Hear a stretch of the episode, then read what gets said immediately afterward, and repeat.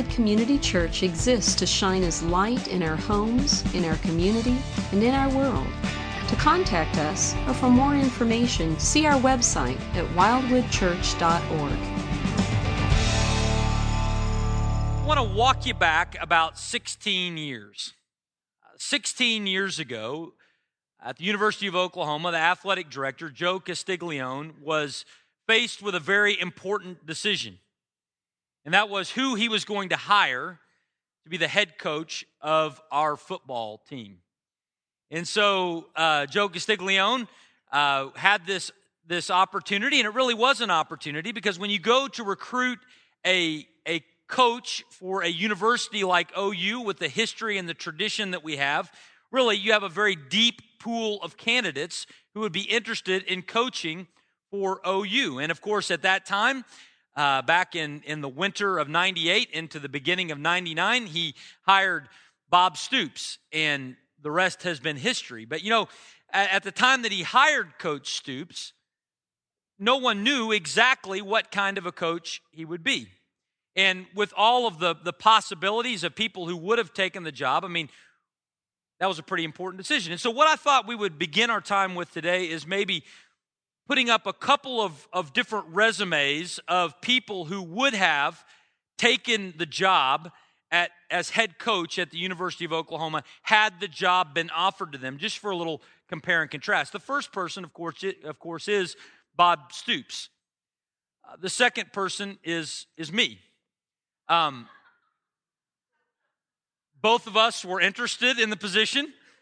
Um, but let's just kind of, how did he evaluate between us? Uh, he didn't realize maybe the full extent of what he was doing, but how did he evaluate between us? You know, Bob Stoops had just come off winning a national championship with the University of Florida as their defensive coordinator. Um, I had just come off my third year of, of seminary. Um, Coach Stoops had a long history in this region. He was an assistant at Kansas State, the defensive coordinator there, and their big turnaround. Uh, he knew the Big 12, he knew how to recruit this area. Um, I grew up near the state of Kansas. Um, slight differences. Uh, he played college football at the University of Iowa, had experience with that. Um, I like college football. And, and you know, when when, you, when you put those resumes and you stack them up next to one another, um, it's, it's not a huge surprise that Coach Stoops was in demand, not just from the University of Oklahoma, but from other places. Uh, my phone has never rung about being a coach at the collegiate level. Uh, but, you know, who's to say back in 1998 who would have been the better college football coach? I mean, Joe Castiglione did not know, with that beyond a shadow of a doubt, that Coach Stoops would be better than me. I mean, I personally think I would have been a heck of a coach. Um, but he chose to go in in that direction. Now, when you look at those two resumes, though, there it was a, a quite a different decision to to choose Coach Stoops instead of choosing someone like me, isn't it? To choose Coach Stoops required a step of faith, but it was a step of faith into the light to choose me to be the head coach would have been a flying leap into the dark. Uh, both require faith. One of them's just plain crazy, the other one is based on some matter of revelation in history. You know, we're in the middle of a series right now called Frequently Asked Questions About Christianity. And one of the questions that gets asked of Christians, and one of the questions that maybe you have had, maybe you have right now, is Is there really a God? Does God really exist? And you know, when that question is posed, sometimes as that question is posed, we think of it as hiring me to be the head coach at OU, that somehow it's like a, a blind leap into the dark, just throwing anything at the wall, hoping something sticks. But in reality, a belief in God is not just a leap into the dark. I believe that belief in God is a, a step into the light because God has revealed himself in time and space and history so that when it comes to us embracing that there is a God, it is not something that is done as a complete blind leap. It takes faith, but God has made that faith possible. And so, what we're going to do this morning is we're going to, to look at uh, some of the evidence that exists for why it is rational for us to take a step into the light and embrace the existence of God. We're going to do that in a, in a couple of, of movements. The, the first movement, the first thing we're going to do is we're going to talk about belief in God as something that is reasonable because God has put references out in the world in which we live that are constantly calling us to believe in his existence. See, God, you know, when, when, when Joe Castiglione was going to hire Coach Stoops, he probably picked up the phone and called Steve Spurrier and Bill Snyder and different people who Stoops had worked for in the past. And he said, Tell me what you know about him so that his step was a step into the light. The same thing is true about our God. When our God calls us to believe in him, he's put references all over the place for us to tap into and to listen to to understand the reality of his existence. And, and this idea is something that is spoken forth by King David in the Old Testament in Psalm chapter 19. If you got a Bible, you might want to turn to Psalm 19. We're going to look at the first six verses of Psalm 19 as they, they tell us something about the references that God has in the world that are proclaiming his reality, that are shining light on his existence that we might step into it.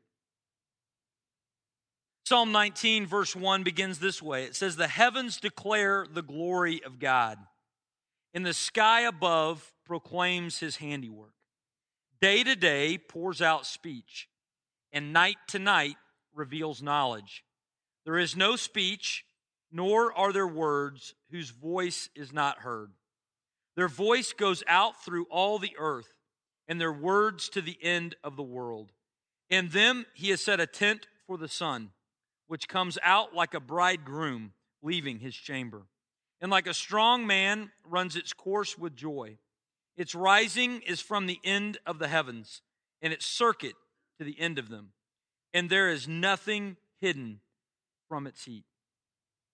What David is saying there is that God has created the world as a reference to his reality. And this reference that the created order around us is, is always declaring the reality of our Creator. It's not something that happens occasionally. It's not something that happens every once in a while. From the time the sun rises to the time the sun sets, and all the time during the nighttime, God is being declared through the created order. His references just keep on speaking. This means that when we see the sunrise in the morning, it's declaring the greatness of a creator when we look at the stars in the sky at night, in the vastness of their distance from us, it, it lets us know of the, the immensity of the God who created not just this planet, but the entire universe. When we go for a walk in the woods and we, we see all of the different insects and animals and the ecosystems that are out there, we see all of that, and, and, it, and it's a, decla- a declaration, a reminder to us of the, the creator who put all of this together in a way that would sustain life. When we go and see video footage of the depths of the sea, and there's creatures who can live down in total darkness, so far beneath the ocean surface.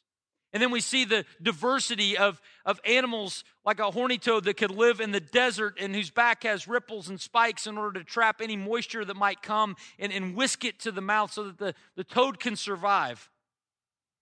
When we see all of that, it's, it's a continual, consistent reference that says that there is an intelligent designer behind, behind all of this who is powerful and who is greater than we are. See, it's not a blind leap in some direction, but it's, it's listening to references that God has placed in the created order that says there is a God who is out there and he is far greater than us. Know, when we understand that God has placed creation as references to his reality, uh, we begin to view things a little differently. You know, the Discovery Channel could be the theology channel. Because God, when we see the created order detailed in, in video and documentary and, and the complexity of it all, God's intended consequence for us from that information is that we would say there is a God and he is greater than us. God has given references that are consistently and continually calling forth his reality. Now, that's what God has done for us. But the, the question is do we listen to that? You know, just because God has got references out there doesn't mean that humanity take the time to listen and interpret those references in the right way. And when you think about it, science, good science, is a matter of listening to God and His revelation through the created order. Because the more someone understands about the world in which we live, the created world, the more the intended consequences for us to understand the reality of a God who is greater than us. You know, this morning I've asked a friend of mine and uh, a, a longtime Wildwood member, Dr. Mike Strauss, to come and to share a little bit with us. Uh, Mike is a professor of physics at the University of Oklahoma. Mike has opportunities to travel all over the world and to talk about the scientific evidence for the existence of God. And when we talk about belief in God being a step into the light and not a leap into the dark, um, my friendship with Mike immediately came to mind because Mike is someone who has helped me see the revelation of God through the created order. And so I've asked if he would come and to share a little bit with us now about um, how he sees that in his field of work. So please join me in welcoming up Dr. Mike Strauss. Thanks.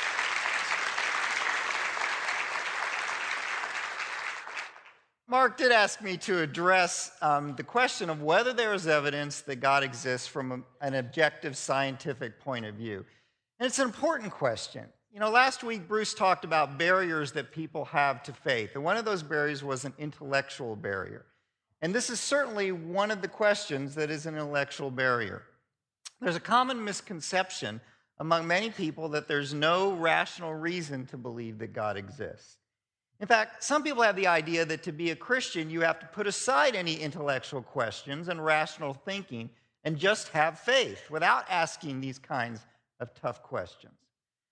But Jesus said that the greatest commandment of all is to love the Lord your God with all your heart and strength and soul and mind. Jesus encouraged us to love God with our minds. And the only way to do that is to think, to ask tough questions. Now, my personality as a scientist requires that if I'm going to believe in God, I must be able to think and ask tough questions, and there must be rational, reasonable, objective evidence for what I believe. So, I want to talk briefly this morning about some of that evidence for God. It's not proof you can't prove God, you can observe evidence for Him, and different people will always interpret evidence in different ways. And so, there are different ideas about what I'll talk about this morning. Um, but for me, these ideas constitute powerful evidence for God's existence. Now, really, as Mark said, we shouldn't be surprised that there is evidence for God from observing nature. That's what Psalm 19 says. The Bible does say over and over that we see um, God's attributes through his creation. Romans 1:20 says, "For since the creation of the world, God's invisible qualities, his eternal power and divine nature have been clearly seen, being understood from what has been made, so that people are without excuse. I have a friend who's an artist, and he says that a work of art shows the soul of the artist. This universe is God's work of art. And by observing it and studying it, we should see his soul, we should see his attributes. And as a scientist, I have this privilege of studying God's creation up close and in detail. And when I do, I see objective evidence that the God of the Bible is real and active. In particular, I observe a universe that looks like it has a designer and a creator who cares about humanity. And this morning, I want to briefly just describe five evidences for God um, from scientific observations. The first is that mathematics describes the universe. Now, suppose you were asked to design a building that had to be strong and safe and survive Oklahoma tornadoes. Uh, you might start by drawing blueprints and making sure that the building's infrastructure will support the building. You'd write mathematical equations that describe the stress and the strain on the load bearing supports. Um, before you even start the building, the mathematics would give you confidence that the building would stand strong. There's a group of people who are looking for intelligent life beyond the Earth, and that group is called SETI, the Search for Extraterrestrial Intelligence.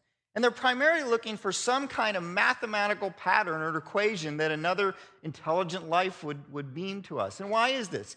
Because um, when you have mathematical equations that describe something, you can be confident the source of that mathematics is an intelligent being. When scientists study the universe, we find that there are a few fundamental mathematical equations that describe how it works. Physicists develop and use these equations to understand the universe. In fact, physicists won't say they really understand something unless they have a well defined mathematical description of that phenomena. To the physicists, the mathematics is actually beautiful. Never thought you'd hear that, right? Mathematics can be beautiful. It, it's elegant and it's magnificent and it describes the world. Now, how is it that math describes the universe, just as an engineer would use math to build a building, to describe the building? Um, it looks like it's designed. In his book, uh, The Unreasonable Effectiveness of Mathematics in the Natural Sciences, the theoretical physicist and mathematician Eugene Wigner writes The miracle of the appropriateness of the language of mathematics for the foundation of the laws of physics is a wonderful gift which we neither understand nor deserve. The second aspect of the universe that seems to point to God is that the physical properties of the universe are finely tuned to allow life. There are over 100 characteristics of the universe that have to be set just right if there's going to be any life in the universe. It's as if I have a panel in front of me with 100 knobs that I can be tuned to dial in the value of fundamental parameters of the universe, things like the strength of the gravitational force or the speed of light in a vacuum. And if I turn any knob by just a few percent, I get a universe that is inhospitable to life. In fact, in many cases, if I turn the knob just a little, I get no universe at all. The universe wouldn't even exist. It's as if the universe is finely tuned and designed perfectly so that humans can exist. Let me describe one property of nature that's very strange and bizarre that illustrates this fine tuning. It's something I actually study in my research. My research is done at a laboratory near Geneva, Switzerland called CERN Laboratory, the European Center for Particle Physics.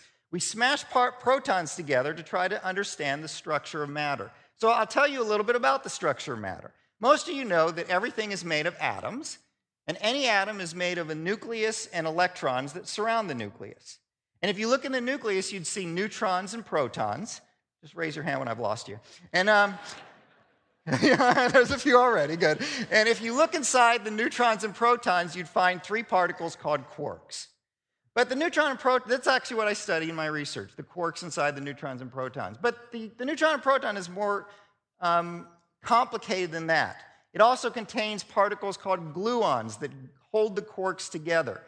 But the most bizarre thing about the inside of a proton and neutron is that it contains particles called virtual particles that pop into existence for a brief moment and then disappear. I mean, there's nothing like this in the macroscopic world, so let, let me give you a bad analogy. Suppose I had a piece of cherry pie, or a whole cherry pie. I like cherry pie. We'll take the whole pie, right? And it's got, you know, cherries and filling and crust. But every once in a while, something would pop into existence in the cherry pie, like an apple, and then it would go away. And then a brief moment later, maybe a watermelon pops into existence inside the pie and then goes away. And then maybe an elephant pops into existence inside the pie and goes away. Now, inside the proton, this really happens. These particles pop into existence momentarily and then go away. Um, but that's not the most strange or bizarre thing about these virtual particles. As weird as they are, it turns out if there were not virtual particles inside the proton, we would not be here to talk about it. If there were no virtual particles inside the proton, there's a sequence of events that would lead to no life in the universe and maybe no universe at all. Those particles inside the proton that pop into existence and go away fine tune the mass of the proton, which is finely tuned with the strength of the forces of the universe and finely tuned with other masses of the universe. If I take those away, I would cease to exist. So these strange virtual particles are just one very small, no pun intended, very small example of the many elements in the universe that are extremely fine tuned that allow life to exist. The physicist Paul Davies writes in his book, The Cosmic Blueprint There is for me powerful evidence that there is something going on behind it all. It seems as though somebody has fine tuned nature's numbers to make the universe. The impression of design is overwhelming. The third element from science that points to God is that DNA carries massive amounts of information. DNA is a molecular strand that contains all the genetic information for any known form of life. And all of our cells carry this DNA molecule. And inside of that DNA are the instructions needed to create and maintain life. Every strand of DNA is made of four different nucleotides or base pairs. You can think of them as an alphabet made up of four letters. And in the human genome, there are about 3 billion of these letters. If we were to print out the, the letters in the human genome, it would create a stack of books about as high as the Washington Monument. And that information is inside each of your cells.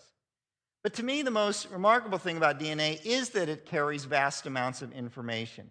In those 3 billion letters is all the information that makes you and I who we are physically. In his book, The Road Ahead, Bill Gates wrote DNA is like a computer program, but far, far more advanced than any software ever created. Now, normally when we see information, we immediately infer that there is an intelligent being behind that information. If you're walking along the beach and you find a message in a bottle, and on that message is some kind of language, even if it's a language you don't understand, you will know that some intelligent being wrote that message. If you look at a mountain and the four peaks of the mountain look remarkably like the head of four heads of four famous presidents, you assume there's an intelligence behind that because the sculpture conveys information. On the other hand, you don't expect non intelligence to send you information. You wouldn't expect a random star to all of a sudden start blinking Morse code and send us a message because there's no intelligence behind it. The fact that, as at its core, DNA is a complex computer code programmed with all the information needed for life is strong evidence that there is an intelligent being behind it all. The fourth evidence for God from science that I show, I'll share briefly is that the universe had a transcendent origin. Now, in the early 20th century, most scientists believed that the universe was eternal, that it, it always existed. But beginning in about 1929, observations began to show that a very different picture. The universe seemed to be expanding like a balloon being blown up.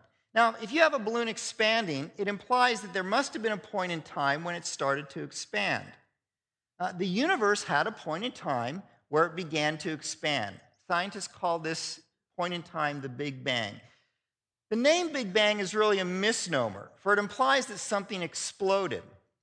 But theoretical physics and observations indicate that the Big Bang wasn't really an explosion, it was the beginning of everything we know, the beginning of space and time and matter and energy.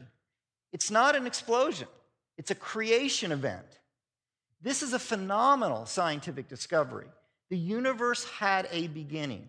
Now, scientists have never liked the idea of the Big Bang because of its theological implications. If the universe had a beginning, then it's likely that it had a beginner. In fact, scientists were very reluctant to accept the Big Bang because of these implications.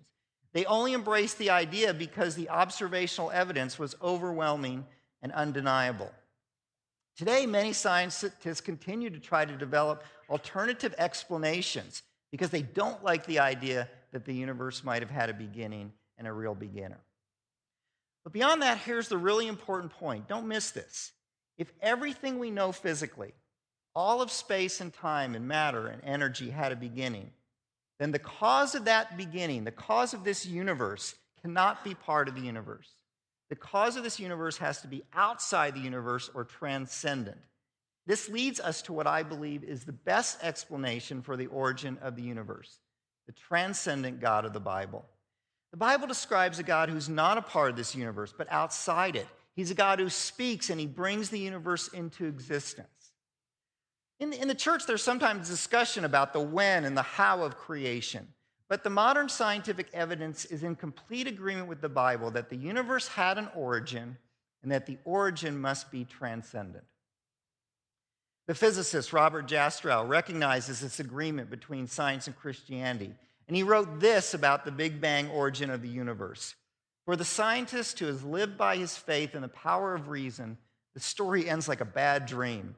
He has scaled the mountains of ignorance. He's about to conquer the highest peak. And as he pulls himself over the rock, he is greeted by a band of theologians who have been sitting there for centuries.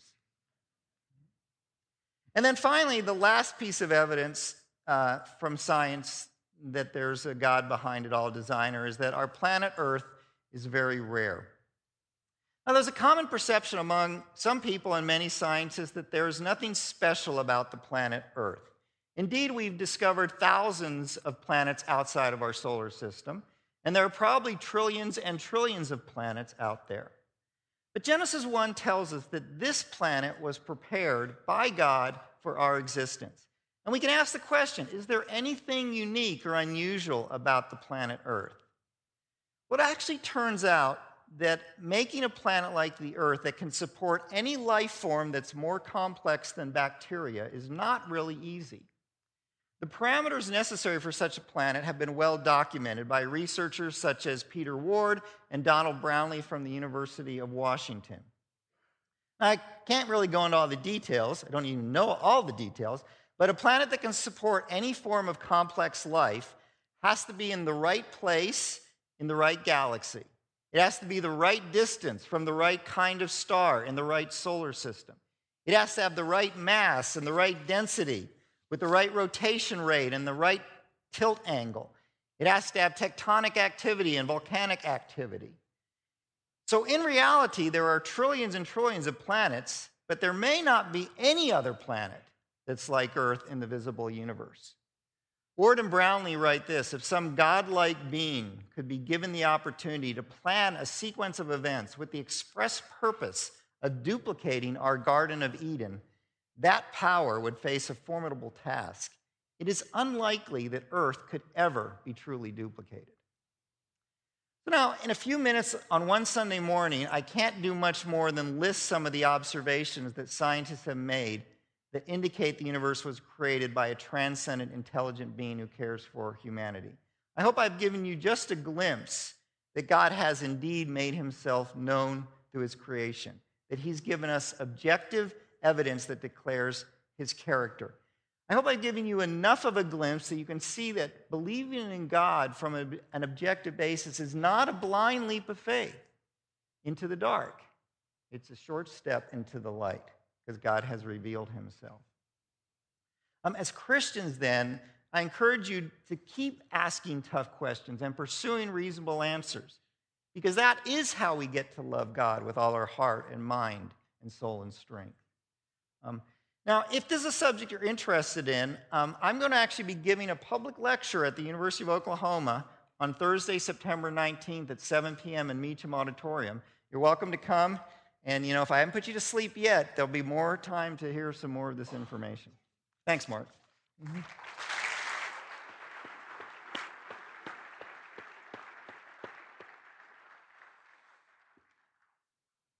you know, I, have I've heard Mike share this information a number of times, and and uh, because of that, it's very obvious to me. Hopefully, now it's obvious to you why I would ask him to share on this topic. Because when we talk about the existence of God, and we reflect on the fact that God has put these references out there through nature, um, science is a process of learning to listen, and I, am so thankful for Mike and and others um, like him who have seen their faith in God and their understanding of observa- observing the world come together.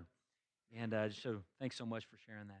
Well, you know, we can observe the universe, we can observe the world in which we live, and we can come to the conclusion that there is a God.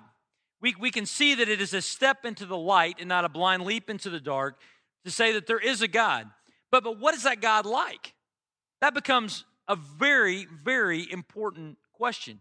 How do we know what this God is like? Because we can look at science and we can look at creation and we can come to certain conclusions, but certainly those conclusions wouldn't take us all the way there.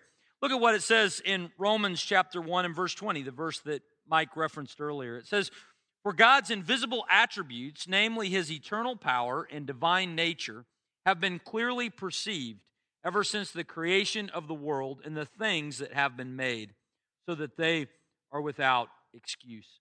What is it that we can learn about God by merely looking at the created order? We can tell that God is different than us, that He's divine, that He's eternal, that He is, is greater than us.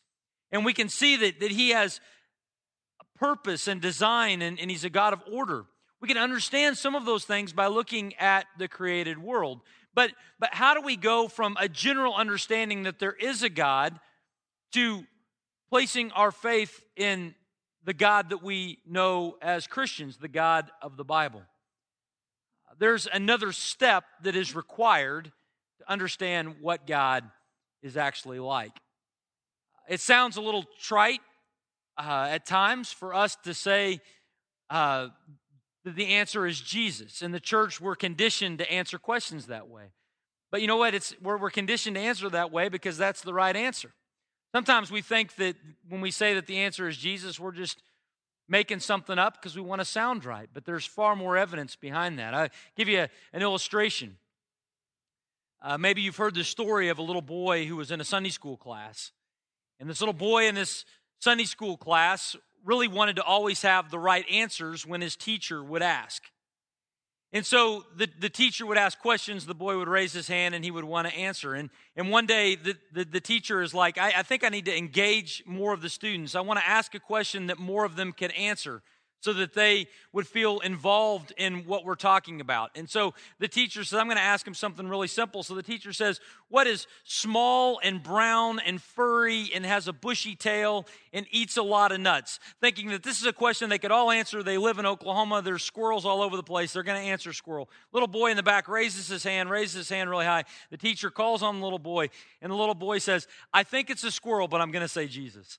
You know, uh, Sometimes we think in church that the answer is going to be Jesus because it's just what we say, but the reality is that the God of the universe, who has references all over creation, knew that more than just general revelation was necessary for us to come into relationship with Him.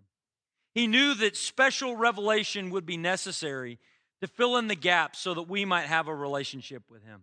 And so the God of the universe did more than just provide references in creation, but he stepped into time and space in the person of Jesus Christ, God in the flesh, so that we might understand not just that there is a God, but so that we might understand what that God is like. Look at what the book of John, chapter 1, verses 14 and 18 tell us. It says, And the Word became flesh, the Word here referring to Jesus. Jesus became flesh. He stepped down out of heaven. He became flesh, and He dwelt among us. He lived among people in the first century. They, they had dinner with Him just like we have dinner with friends. They heard Him teach just like you're hearing teaching right now. They fellowshipped and worshiped with Him just like we are in community. Jesus took that upon Himself. He took on flesh and He dwelt among us. And it says, We have seen his glory, glory as of the only Son from the Father, full of grace and truth. John the Apostle spent time with Jesus and he saw Jesus live, and he said, Jesus' life was glorious. There was something different and other about him. This God that the universe and created order gives reference to, Jesus embodied. There was glory that was about him. Verse 18 no one has ever seen God, the only God who is at the Father's side, but Jesus has made him known. How is it that we know what this God that all creation points to is like? We know that by going beyond the created order and looking at the special revelation of the person of Jesus Christ. The answer of what God is like is Jesus. Think of the things that we would not know had Jesus not come into the earth about our God. If we just had the created order, we would know that God is great, but how would we know that that great God was also loving? We needed Jesus to come to reveal that love to us. Mike and I were talking before the first service about the story in the New Testament when, when Jesus interacts with a leper. And lepers were outcasts. They were, they were physically unclean. They were contagious. No one wanted to be around them, much less touch them. There was religious implications about how they were both dirty physically and spiritually, and people wanted nothing to do with them. But Jesus comes right up to the leper, and not only does he engage him in conversation, but he touches him. He loves him. He forgives him, he heals him, and he restores him.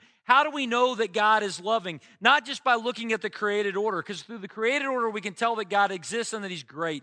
But we need special revelation in Christ to know that that great God is also loving. How do we know that the great God desires to live in relationship with us, his people? You know, we can look at the created world and we can say, there's a great God who's out there someplace, but how do we know that that great God is interested in you and me? We know that through the special revelation of Christ, who did not consider equality with God something to be grasped, but came down and humbled himself, taking life on this planet, born in a manger, 30 plus years of life, teaching, relating, healing, eventually dying on the cross for, to pay the penalty for the sins of humanity so that you and I might have a relationship with God. How do we know that the great God of, of the universe desires a relationship with you and me? We know that not merely by watching the Discovery Channel. We know that by looking at the revelation of the person of Christ. He has explained that part of God to us. How do we know that this God who is great has set up a way for us to have a relationship with Him that's not on the basis of what I do, but is on the basis of what He has done? How do I know that it is, there's forgiveness that is found in Christ and that that is our only hope for eternity? I don't know that merely by looking through a microscope. Through a microscope, I could say that there's a great God, but how do I know that I relate to Him based on His provision and not mine? We find the answer to that question through the specific, special revelation of Christ, who came and said, There is one way to the Father, and it's not through your hard work, it's through the perfection that was God incarnate. It's through the provision of Jesus' death on the cross. You see, it took special revelation for us to understand what this God that all creation references, for us to understand what he is really like.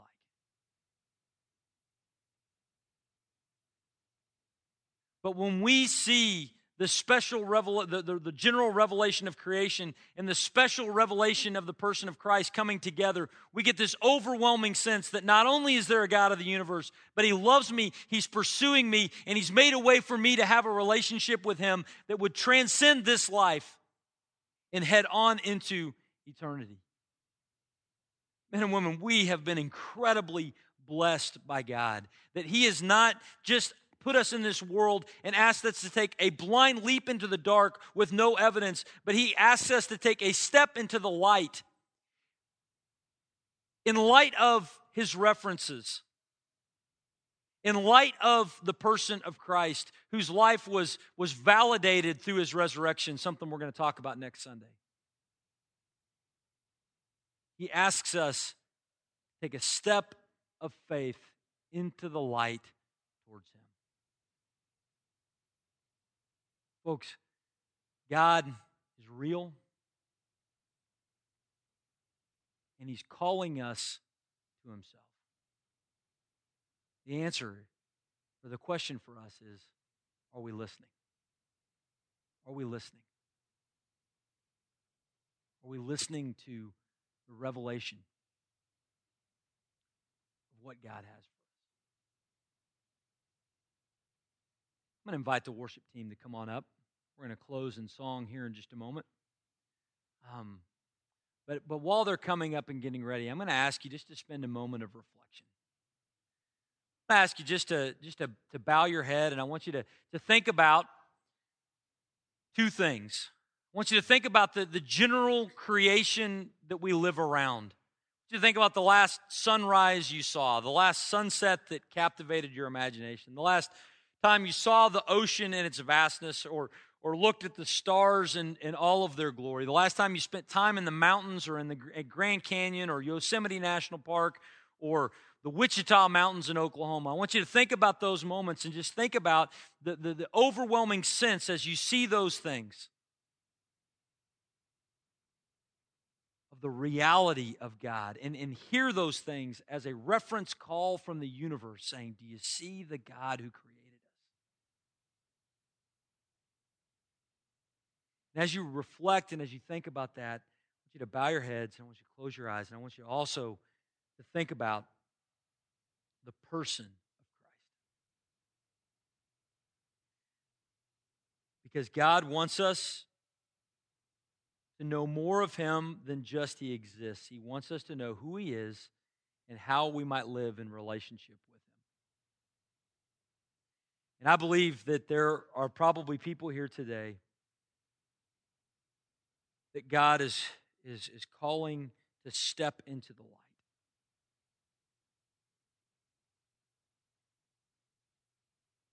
And I want to give you the space and the time and the place right now to just trust in the provision of Christ, the special revelation of God, the special provision for our sins, so that we might have a relationship with God.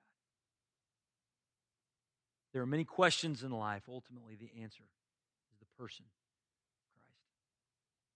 Father, thank you for the opportunity to be together today. Thank you for the opportunity to worship. Thank you for the, the privilege of hearing from, from Mike um, the echoes that he sees in the universe of your reality.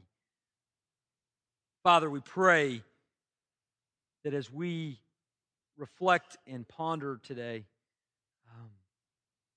that as a, as a group of people and as individuals in these, in these seats, that we would be trusting in you and the provision not only of your reality, but also of your provision through Christ Himself. Forgiveness for our sins and our hope for eternity. Father, we, we love you. We thank you for this provision and we trust in you now and forevermore.